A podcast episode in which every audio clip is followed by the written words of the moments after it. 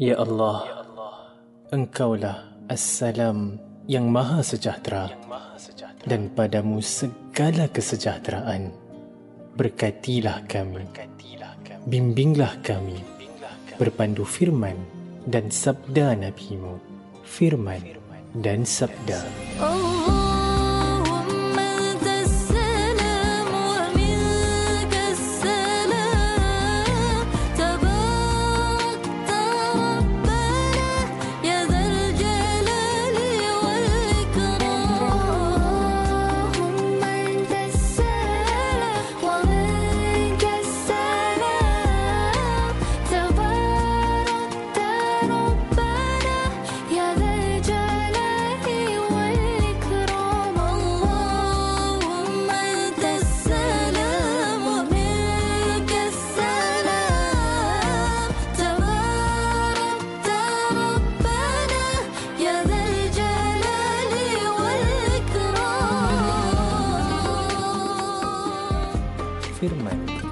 sabda dan sabda Bismillahirrahmanirrahim Dialah Tuhan yang menerima taubat dari hamba-hambanya yang bertaubat serta mengampunkan kejahatan-kejahatan yang mereka lakukan dan dia mengetahui akan apa yang kamu semua kerjakan. Assalamualaikum warahmatullahi wabarakatuh. Selamat pagi sidang pendengar yang kami muliakan bertemu pagi berbahagia ini, Khamis, 18 hari bulan Januari 2024, bersamaan 6 Rejab 1445 Hijriah dalam Firman dan Sabda. Kita mulakan Firman dan Sabda pagi ini dengan sambungan bacaan Surah An-Nisa ayat 155. A'udzu billahi minasy syaithanir rajim. فبما نقضهم ميثاقهم وكفرهم بآيات الله وقتلهم الأنبياء بغير حق وقولهم قلوبنا غُلْفٌ بل طبع الله عليها بكفرهم فلا يؤمنون إلا قليلا وبكفرهم وقولهم على مريم بهتانا عظيما.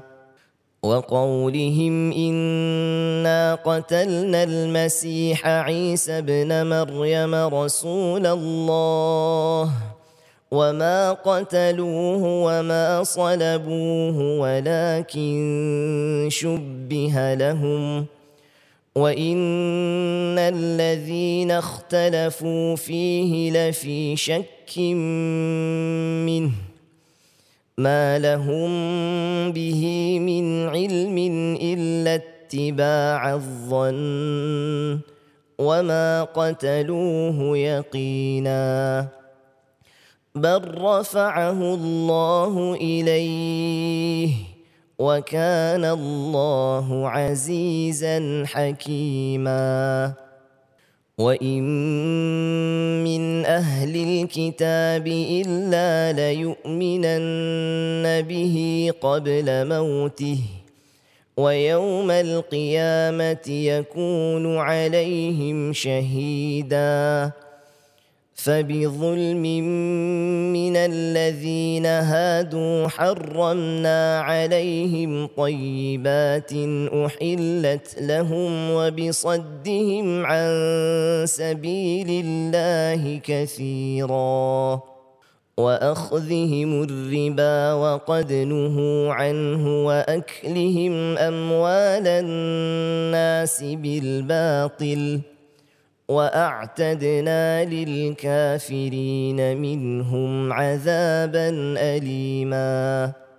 لكن الراسخون في العلم منهم والمؤمنون يؤمنون بما أنزل إليك وما أنزل من قبلك.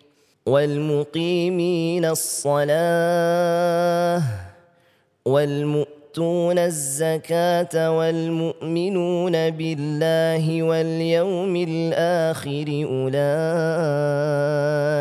سنؤتيهم أجرا عظيما. Baru sahaja kedengaran bacaan surah An-Nisa ayat 155 hingga ayat 162 oleh yang berbahagia Qori Ustaz Muhammad Zulfadli Abdul Razak. Saudara yang kami hormati sekalian, janganlah berkeras hati apabila orang lain memberi kita nasihat. Takut Allah palingkan hati dari menerima kebenaran.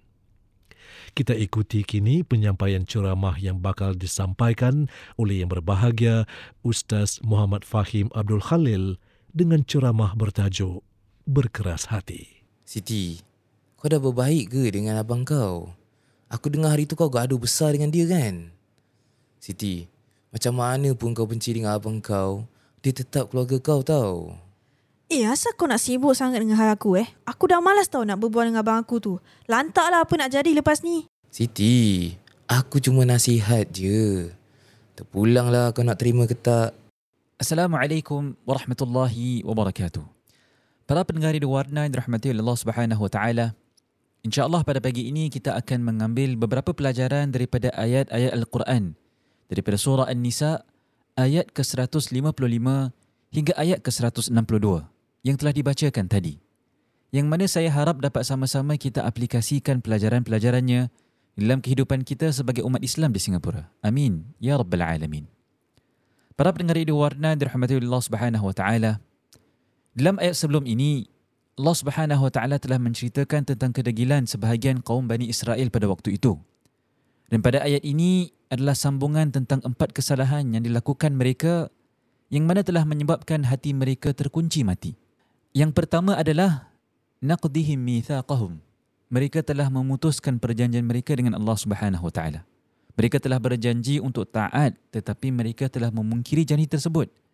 Dan bukan itu sahaja. Mereka wa kufrihim bi ayatillah.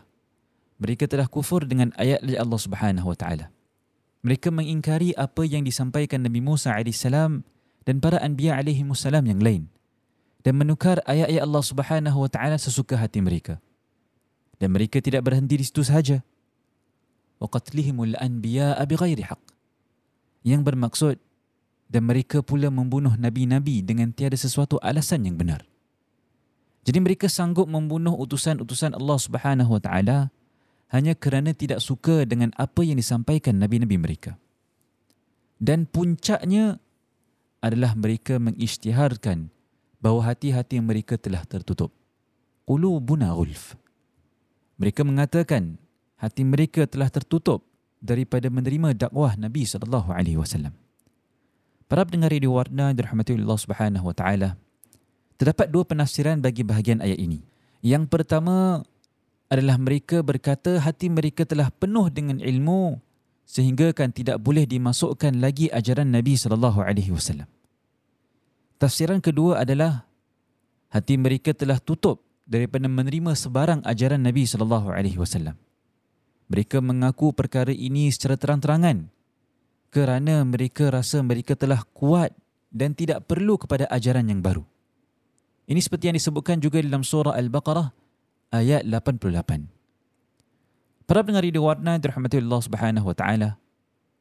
Ayat ini dapat kita gunakan untuk muhasabah diri kita pada hari ini, jika kita diberi teguran agama dengan bukti-bukti yang nyata, adakah kita rela untuk bukakan hati kita kepada pandangan lain atau ilmu pengetahuan yang baru atau pendapat yang lain? Atau adakah kita masih ingin mengikut ego dan kebiasaan kita atau apa yang logik akal kita rasa betul? berbanding dengan apa yang telah terbukti daripada Al-Quran dan Sunnah Nabi sallallahu alaihi wasallam. Jadi janganlah berkeras hati apabila diberi nasihat daripada orang lain. Takut-takut jika kita berkeras hati atau menolak kebenaran, Allah Subhanahu wa taala akan mengunci mati hati tersebut. Nauzubillah. Inilah yang telah berlaku seperti sambungan ayat ini. Bal taba'allahu 'alaiha bikufrihim fala yu'minuna illa qalila. Yang bermaksud Allah Subhanahu Wa Taala telah memeteraikan hati mereka disebabkan keingkaran mereka. Oleh itu, mereka tidak beriman kecuali sedikit sahaja.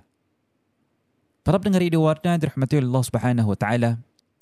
Daripada ayat ini juga dapat kita pelajari bahawa daripada satu dosa akan membawa kepada dosa yang lain. Kita lihat pada ayat ini.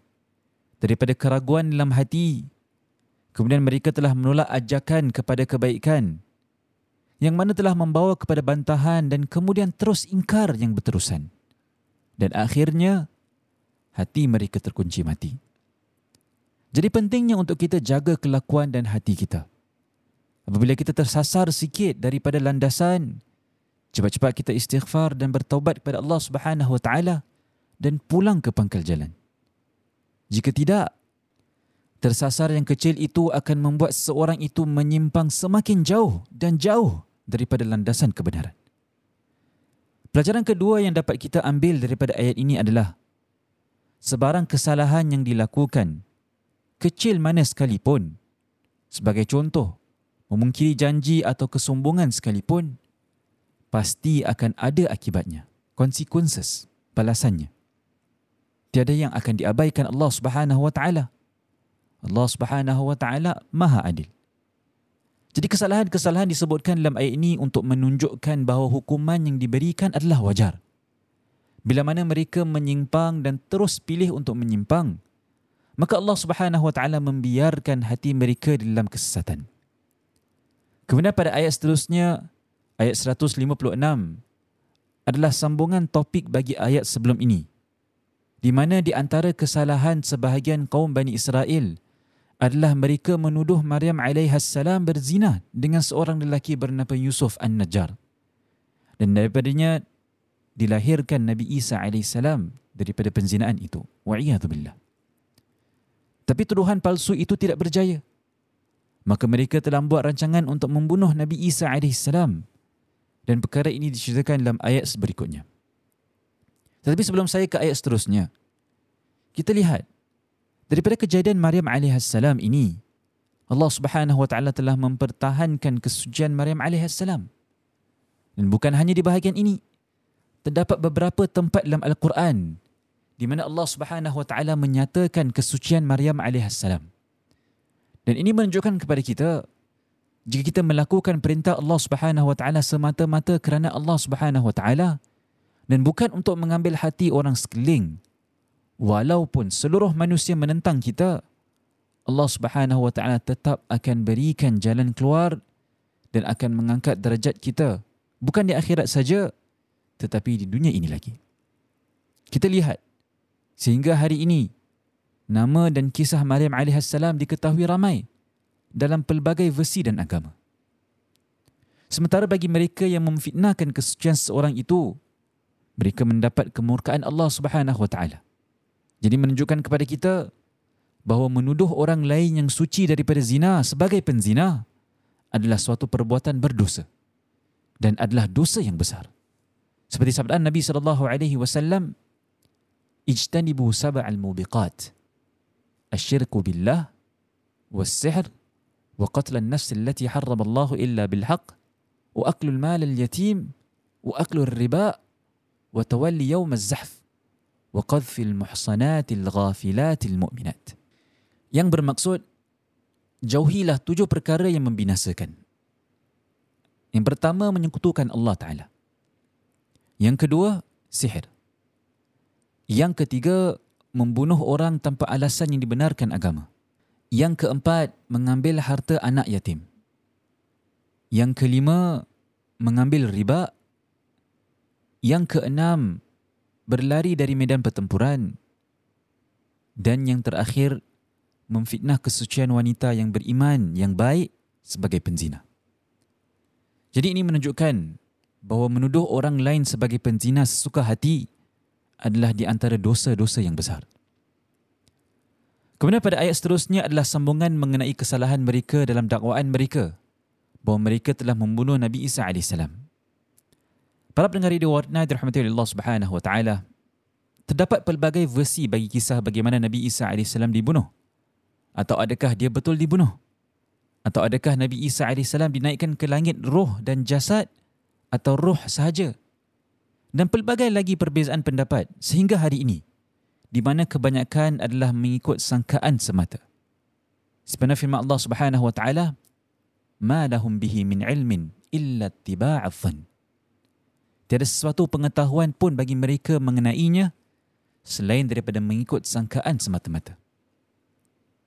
Tetapi daripada bahagian ini yang telah Allah Subhanahu Wa Taala rekodkan dalam Al-Quran untuk kita renungkan, akan kita lihat bahawa ini adalah bukti kedua bahawa jika kita melakukan perintah Allah Subhanahu Wa Taala semata-mata kerana Allah dan bukan untuk mengambil hati orang sekeliling, jadi walaupun seluruh manusia menentang kita, Allah Subhanahu Wa Taala tetap akan berikan jalan keluar dan akan mengangkat derajat kita bukan di akhirat sahaja tetapi di dunia ini lagi.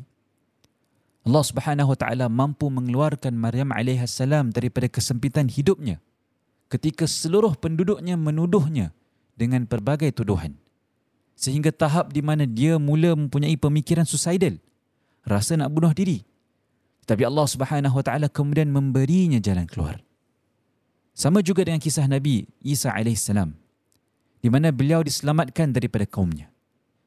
Dan ini semua adalah bukti akan pertolongan Allah Subhanahu Wa Taala kepada kita jika kita bantu agama Allah Subhanahu Wa Taala dan istiqamah dalam perkara itu.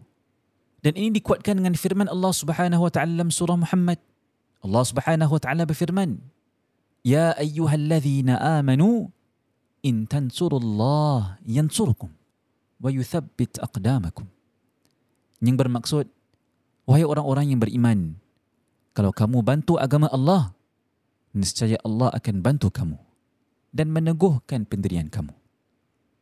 Para pendengar di Warna dirahmati Allah Subhanahu wa taala. Daripada sini dapat kita pelajari bahawa jika kita buat suatu kebaikan kerana Allah Subhanahu wa taala, yang mana dapat membantu agama Allah Subhanahu wa taala dan terus istiqamah melakukannya walaupun sekecil mana sekalipun amalan tersebut sedekah ke mengajar keluarga mengaji sekalipun Allah Subhanahu wa taala pasti akan bantu kita walaupun masalah kita besar mana sekalipun kerana ini adalah janji Allah Subhanahu wa taala. Dan Allah taala tidak akan pernah mungkir janjinya. Kemudian pada ayat seterusnya ia mengajar kita bahawa jika kita rasa tidak puas dengan nikmat Allah Subhanahu wa taala maka Allah Subhanahu wa taala akan cabut nikmat daripada kita.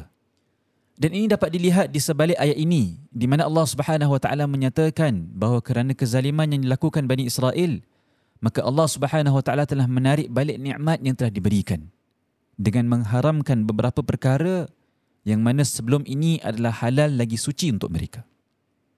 Jadi pengharaman beberapa perkara ini adalah disebabkan kedurhakaan mereka.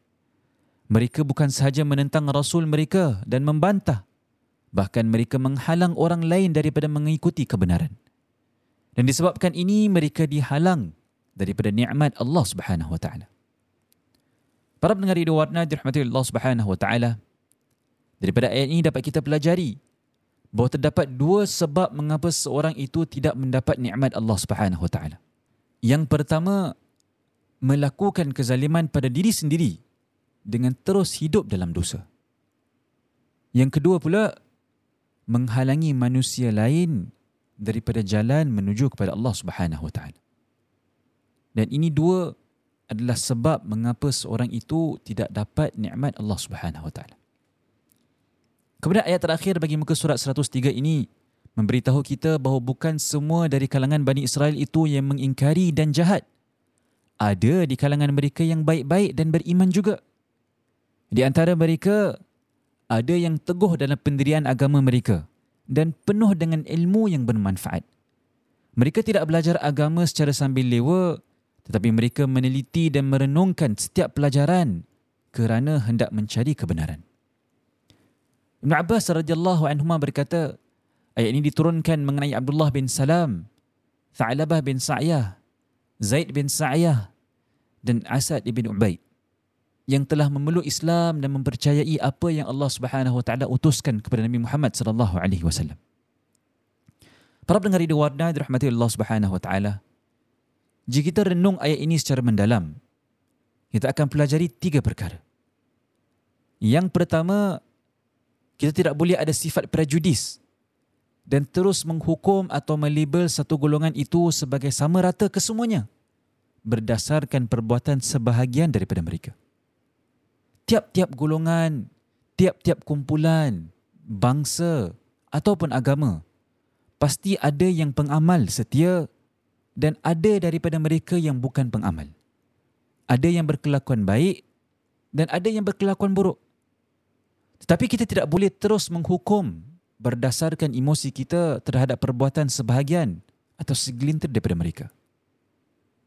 Pelajaran yang kedua yang dapat kita ambil daripada ayat yang terakhir ini pula adalah iman dan amal saleh adalah dua perkara yang tidak dapat dipisah.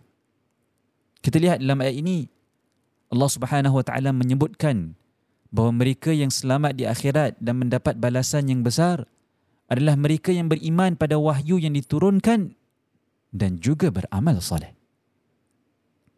Dan yang ketiga adalah ilmu dan amal adalah dua perkara yang penting dalam agama Islam. Kita lihat dalam ayat yang terakhir ini Allah Subhanahu wa taala menyebutkan bahawa mereka yang selamat adalah yang betul-betul teguh dalam ilmu dan mengamalkan apa yang mereka tahu. Jadi tahu dan amal adalah dua perkara yang amat penting dalam agama kita. Baiklah.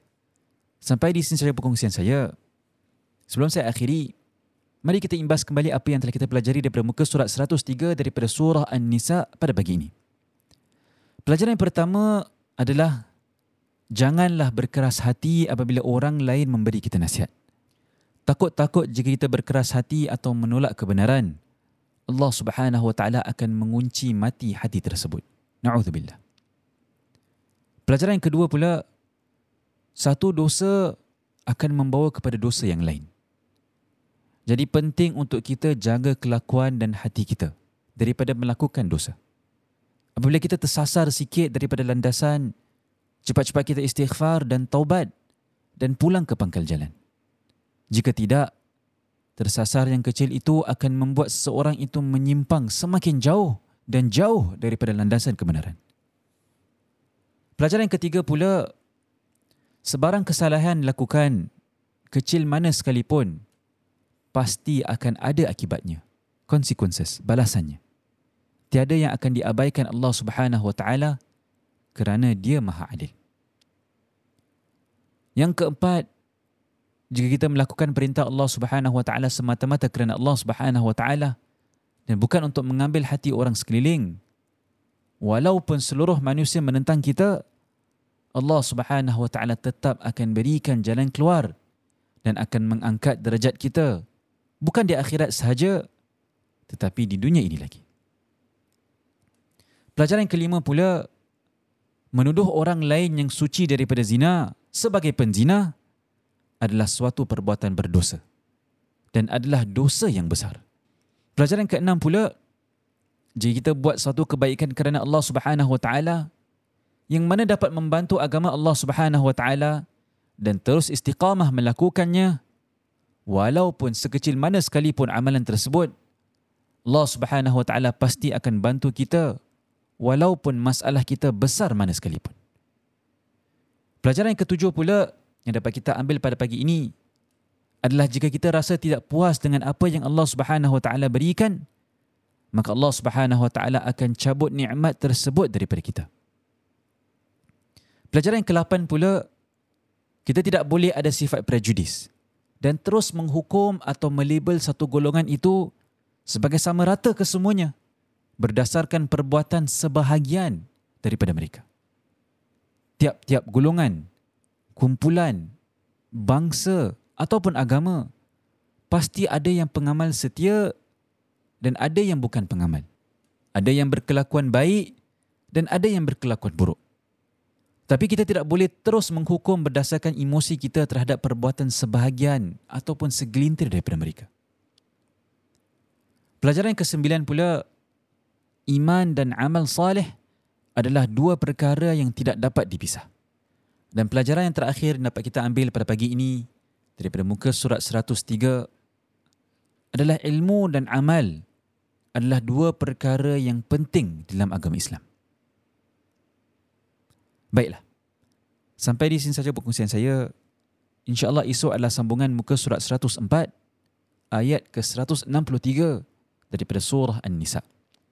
Semoga kita meraih manfaat daripada apa yang telah disampaikan dan semoga Allah Subhanahu wa taala memberi kita kekuatan untuk membaca Al-Quran, memahami Al-Quran dan mengamalkan Al-Quran. Sekian. Assalamualaikum warahmatullahi wabarakatuh. Yang berbahagia Ustaz Muhammad Fahim Abdul Khalil dengan ceramah bertajuk Berkeras Hati dalam Firman dan Sabda.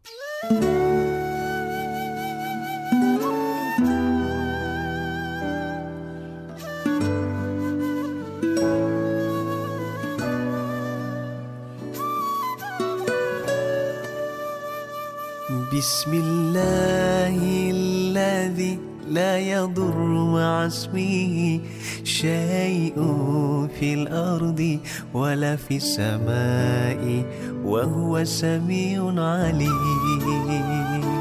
بسم الله الذي لا يضر مع اسمه شيء في الأرض ولا في السماء وهو سميع عليم.